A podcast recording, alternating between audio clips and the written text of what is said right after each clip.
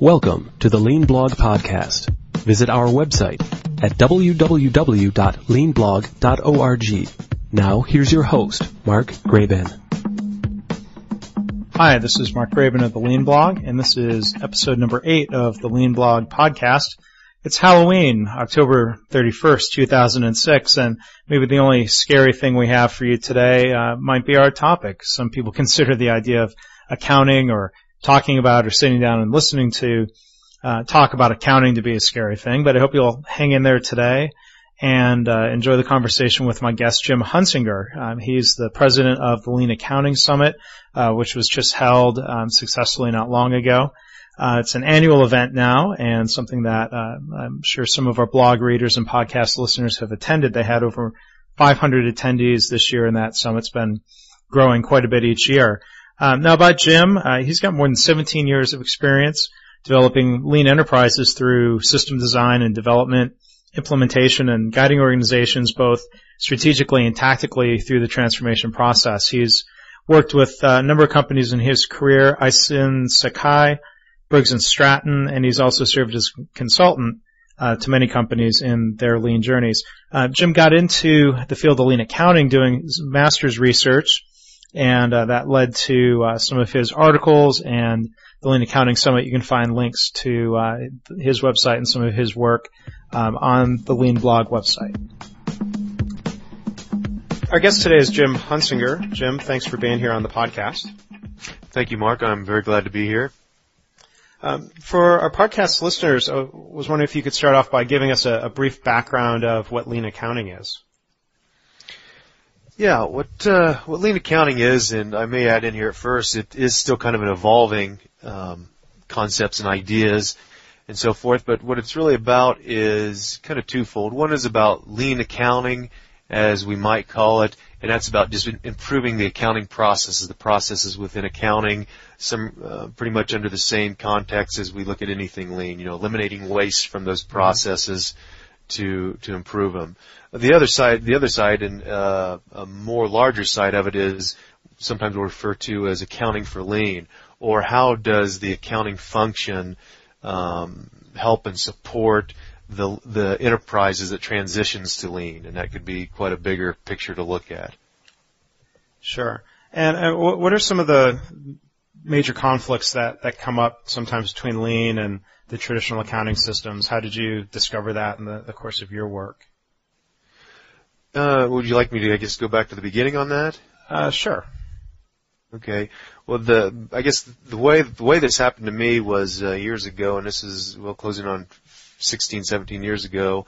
I was involved with a transformation at a company I worked for, and we were moving traditional departments into one-piece flow cells, and one of the things they wanted us to do was do an ROI on this change we were making. Mm-hmm. So that got me involved with our standard costing system, and as I got involved with that, I discovered that basically the information it generated was completely inaccurate. And that was very distressing to me because mm-hmm. we basically based all our business decisions on that mm-hmm. cost information that it generated, and it was absolutely incorrect. So that's one of the major conflicts with it in general is the information that standard costing systems generate can generally be incorrect information. So if you're basing your business decisions off that, you're basing it off incorrect information. Yeah, and incorrect in what sorts of ways specifically? It's distorted. The example I discovered on a specific product I was working on for machining we had 30 or 40 different variations of this product, and so we had cost information on each of those variations, those different part numbers, and the one that was extremely high volume, and the volume on this was about 1 million per year. And 70% of one of the part numbers was 70% of the volume for one part number, and it gave a particular cost. And it was a pretty straightforward, pretty easy to machine version of it. Mm-hmm. Another one that was under 3% of the overall volume was much more complex. It had a pinion gear on it, so it had extra processes like gear shaping, hardening, extra turning, extra grinding, so expensive processes. And our costing system showed that to be quite a bit less for us to manufacture, which simply was not true. Yeah. Didn't seem intuitively true. That was, that was initially the distortion I saw with it, and as I dove into it deeper, I could see that's basically what it led to, and a lot of that's due really to the allocation process. That's kind of the other side of it, the overhead allocation, where basically what you're trying to do is divvy up this large glob of cost, spread it out, evenly over different products. Well, that just by the nature of that, it's going to give a distorted cost picture to those products because not all products, processes, consume resources at the same rate. And when you get into, very complex operations, if you have a very simple operation, it isn't so bad. But the aggregate of that in a very complex organization is just going to be inaccurate. And the cost to make it accurate by far outweighs the benefit you would get from it. So as you were moving towards flow production and putting lean practices in place, were there certain sorts of bad decisions that were being driven by that inaccurate costing, either in terms of pricing of products or just profit analysis of different types of products, deciding if you should continue building certain variations of the products? Yeah, I have to assume so. Knowing that the output of the information of the cost led to whether we make or buy type decisions and other things like that. I don't have an example of, and that's one of the problems with the current system. If the cost is wrong, but what should it be? But you don't have a system in place to tell you what it's going to be, if how far off, high or low or accurate or not, you have really no idea. So in a way, you're really driving it blindly in the dark. Sure. And again, that's what I saw the problem was with it, and we use that information like it was accurate to make, so we outsourced some things, and a variety of things went into making that decision, but the cost we saw that it cost us was the major player in that decision making. Yeah. So part of the idea of developing accounting for lean, challenging some of the existing practices, right? I assume we have old accounting practices and nowadays, computer software and ERP systems that can calculate everything to 4 decimal places. But I guess we're stepping back and challenging some of the assumptions that go into those supposedly precise calculations. Yeah, and the problem with some of those systems in calculating that, their fundamental, in a way, the fundamental math that they were based on when they were developed, I think back in the, I can't remember exactly, 50s or 60s, is this the absorption costing process. So that is embedded within those systems. So, functionally it makes it easier to do because you have a computer crunching those numbers, but it's still crunching the numbers incorrectly, which is, at the core of the problem.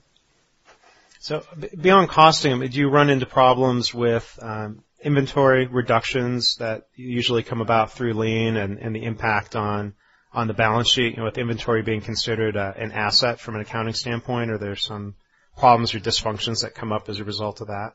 Yeah, definitely so. It does cause dysfunctions because all of a sudden they see a loss due to the inventory going away, and then, things get in uproar because of that. Now, for as long as that's been known about and as much as that's been talked about, I guess today I still get shocked on that is a shocker to companies and people, but it still seems to be the case. So obviously educating on what happens on the balance sheet is still necessary and is still out there, and people need to be aware of that. That's simply going to be a result of the improvement. And that's where, again, some of the problem comes with it is relying on simply the numbers to manage the operation. And the interesting thing is Tom Johnson has done a lot of work and a lot of writing that really illustrates this point very well. In a number of books he has done over the years, Profit Beyond Measure and Relevance Lost, really describes that out real well. But the other interesting thing I found in the research and work I've done is the gentleman that developed these processes and procedures and methods that all these came out of the Industrial Revolution in the United States. They recognized all these problems back when they developed this stuff, and even warned against using these methods and processes for calculation and other such stuff in cost accounting, managerial accounting, because they said it would lead you to incorrect decision making if you use it in this aggregate situation, which we do. So they knew it was a problem, but that wasn't their purpose with it. They had a different purpose with it. So to them, they weren't the problem, but the problem wasn't a problem for them because they understood what its purpose was. Mm-hmm. And for them, it was just simply their decision making back then was based more on their intimate understanding of the products, processes, and the market. That's how they made their decisions. Now, you know, we find a lot of companies today, manufacturing companies, big, large, you know, public companies, even some of the automakers, have traditionally been run by people from the finance area, either, you know, accountants or business people, you know, general, you know, finance folks, as opposed to being product people, or, you know, the way you describe it, people who maybe intimately know the products. You know, we have this notion of, you know, professional managers who, just use a recent example, jump from the aerospace industry to the automotive industry. You know, does some of that lead to problems in maybe adopting new accounting practices? Do you find more success in a company that's run maybe by the manufacturing folks as opposed to finance? Not necessarily. I mean, I don't want to be picking on the accountants and the finance people, and it's because you need those people. Those people are not only very important, critical to the success of the organization. Mm-hmm. I think the real problem comes in, and this may stem in, is even as engineers go through training, get their MBAs, they get trained on the same types of problems and issues. So whether they're coming out of operations, now they're going to have a more intimate understanding of operations. It's a good thing, but it's really the way they view the business, and that is simply we can manage the business by knowing these numbers, mm-hmm. and versus do we have an intimate understanding of our customers, the market, and our products and processes. So either, if you're an accountant, you can still gain that knowledge. I mean, it doesn't mean you have to go out and get an engineering degree or by that, but you still can mm-hmm. become relatively intimate with the operations, your products, the market, which is where you're going to make the best decisions from. Then the financial information just becomes a support function to say, okay, we think the market wants this, we think we need this type of product. Then we can use the financial information, the costing information, to say, yes, that is a good decision from a cost standpoint. Mm-hmm. And again, back to the founders of all this stuff during the Industrial Revolution, that was their view of what the cost information was for. It was a support function to verify the decisions they were making by being intimate with the market and the products and processes. A support function as opposed to the primary or the only source of information. Okay. Yeah, it was a support function, not the driving function. Sure. And, you know, you talk about running businesses by the numbers, and you mentioned, you know, the idea of preparing executives within a company at the beginning of a lean initiative that, you know, we are going to reduce inventory. This is going to have some impact on profit loss, you know, be prepared for that. But Wall Street, you know, of course, runs or looks at the numbers within companies, and that's another stakeholder, you know, it would seem, for a lot of large public companies. In either working with lean or particularly lean accounting, do you find it easier if a company is private or smaller to be able to make some of these changes, or even, you know, accept a short-term, one-time hit in the profit loss, as opposed to larger public companies that worry more about Wall Street and the analysts? Yeah, I think it makes it easier. Although I think it really comes down to the understanding, whether it's a private or public company, the understanding of the leadership is critical. Now, obviously, being a public company, that is one more hurdle, and a big hurdle to get by, because it's so short-term driven, you know, stock price driven, and all that, and some things you may do in the short term by implementing lean. And we mentioned, you know, one earlier about, you know, the assets dropping off because you're reducing inventory can hit you in the short term and cause some issues and problems for that, that you wouldn't have in a private company. I mean, basically, there you can do what you want, you know, with the business, because you're not reporting to this. You still have to follow certain stipulations, but you're not reporting out to these external entities. So it's really more of a hurdle, and a big hurdle, that public companies have to go around. And so far, they've had difficulty with that one. Yeah, I mean, it seems like it comes back to the old challenge, you know, short-term thinking versus long-term thinking, where lean and Toyota Production System tries to get us to focus on the long term, but it seems like, you know, the quarterly reporting and some of the financial measures stock price and other things that executives or the companies end up worrying about are very much short-term driven. Yeah, but there are companies, public companies out there that have been successful at that, and a lot of that came from two things. One, from the understanding of leadership, and it just relates back to that, and then the leadership educating their board members and some of their auditors and other people on this is what they're doing, and this is why, and this is how it's beneficial for us in the long term. Sure. And they've been successful with that. But that's still, unfortunately, a fairly small number. Right. So speaking of success stories, you just recently had this year's Lean Accounting Summit. Were there some specific success stories or companies that were there presenting some of the changes they've made? What are some of the real particular success stories that you heard about there? Yeah, there's some. There's still not that many, and it's just because so many companies have not gone very far from a lean accounting perspective. For example, I would get calls during the year about companies coming and curious about what they should go to, and they would always comment, well, we're just not as far along in lean accounting as other companies. And what I'd explain to them, I'd tell them, well, if you've been involved with it a couple months, you're actually out on the cutting edge and have been involved with it for quite a while, relatively speaking. Sure. So I said everybody's somewhat in that same boat, but companies that have made some good progress with it and are reaping the benefits from it. One company that actually came in 2005 Summit and brought a big contingency there, only their CFO came to the 2006, and I talked with him about it, and the reason why, he said, we learned so much from the first one, and we're so excited, and we're doing so much that we're still busy applying what we learned from the first one. But he said, we'll be back definitely in numbers in 2007 because they got so much out of it. So that's kind of excitement and actuation that we want to see from companies and hope to see, because they're already with what they've done in a year, which they said we still have a very long ways to go, but they're very much seeing the benefit from it, financially, as well as with just changing the culture within the company itself. And that's that actually fed time. Sure. Yeah, but it's fed into their excitement. The excitement they initially had has been fed back into by the successes they've had here in a short time they've been working on it. Mm-hmm. And it sounded like the summit was quite successful. You had over 500 attendees this year. Is that right? Yeah, over 500 attendees, nearly doubled from the year before, so that's good. The message is getting out. More people are aware of it, and more people are, working to try to get engaged with it, and we're very excited about that.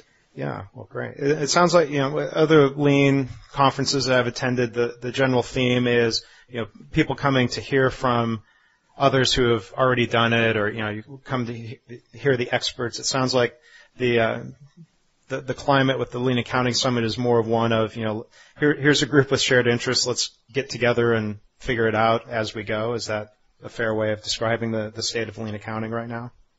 Yeah, we got it. I mean, we have the group of thought leaders, as they like to refer themselves, the learning leaders there, that are a very knowledgeable, very experienced group, and also very passionate about this topic and wanting to help people do it. And I think that's one of the things that helped the summit to be so successful, is the people that attend really pick up on not only that knowledge and their experience and all that, but also the passion that these guys are driven by.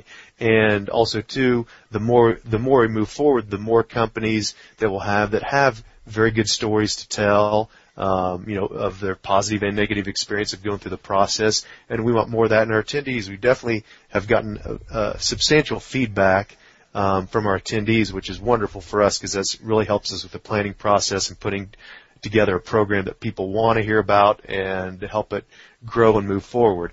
But also, too, as we move forward, we'll have more companies that have more experience under their belt on what it takes and what they've done and what's successful and what's not. And attendees are very interested in learning about that, so we definitely want to give that to them.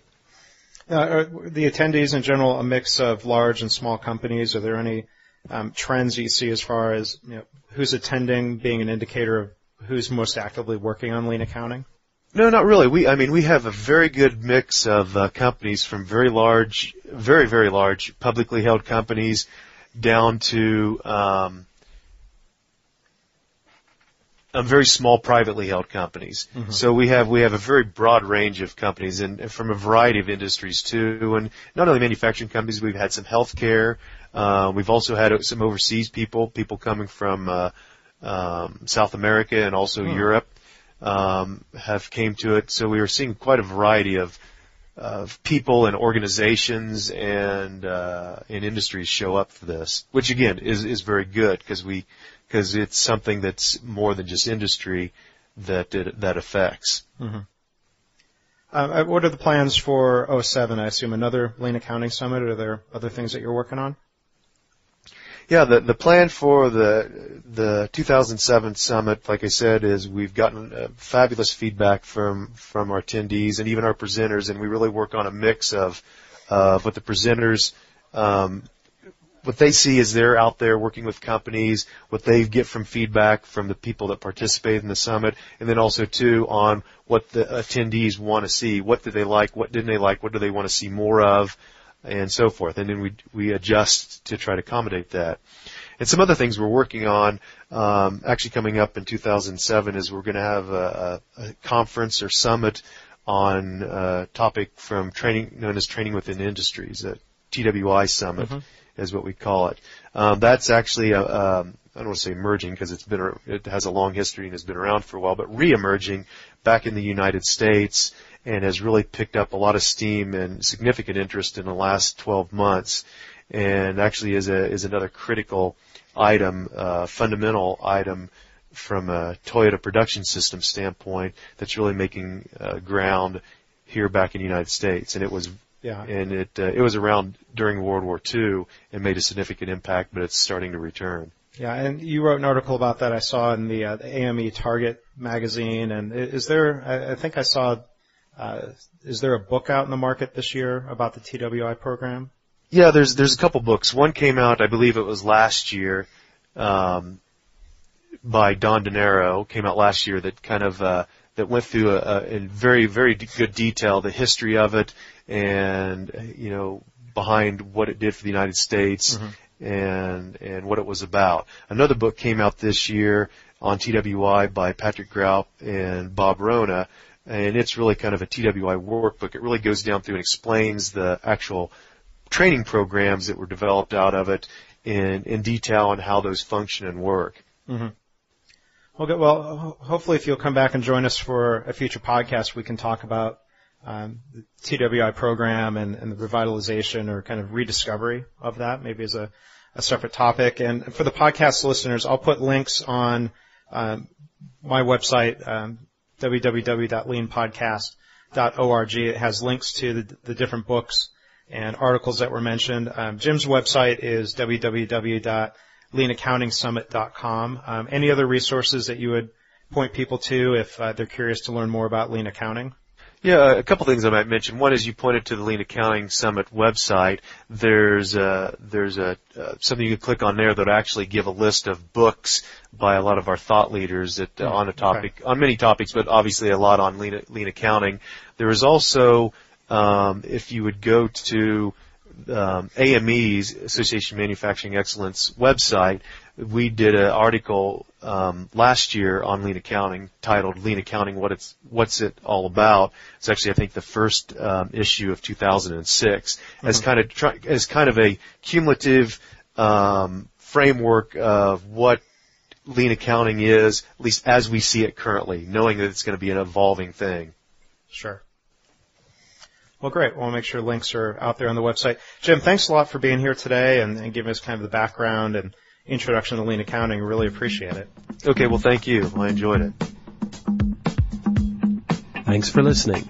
This has been the Lean Blog Podcast. For lean news and commentary updated daily, visit www.leanblog.org. If you have any questions or comments about this podcast, email Mark at leanpodcast@gmail.com.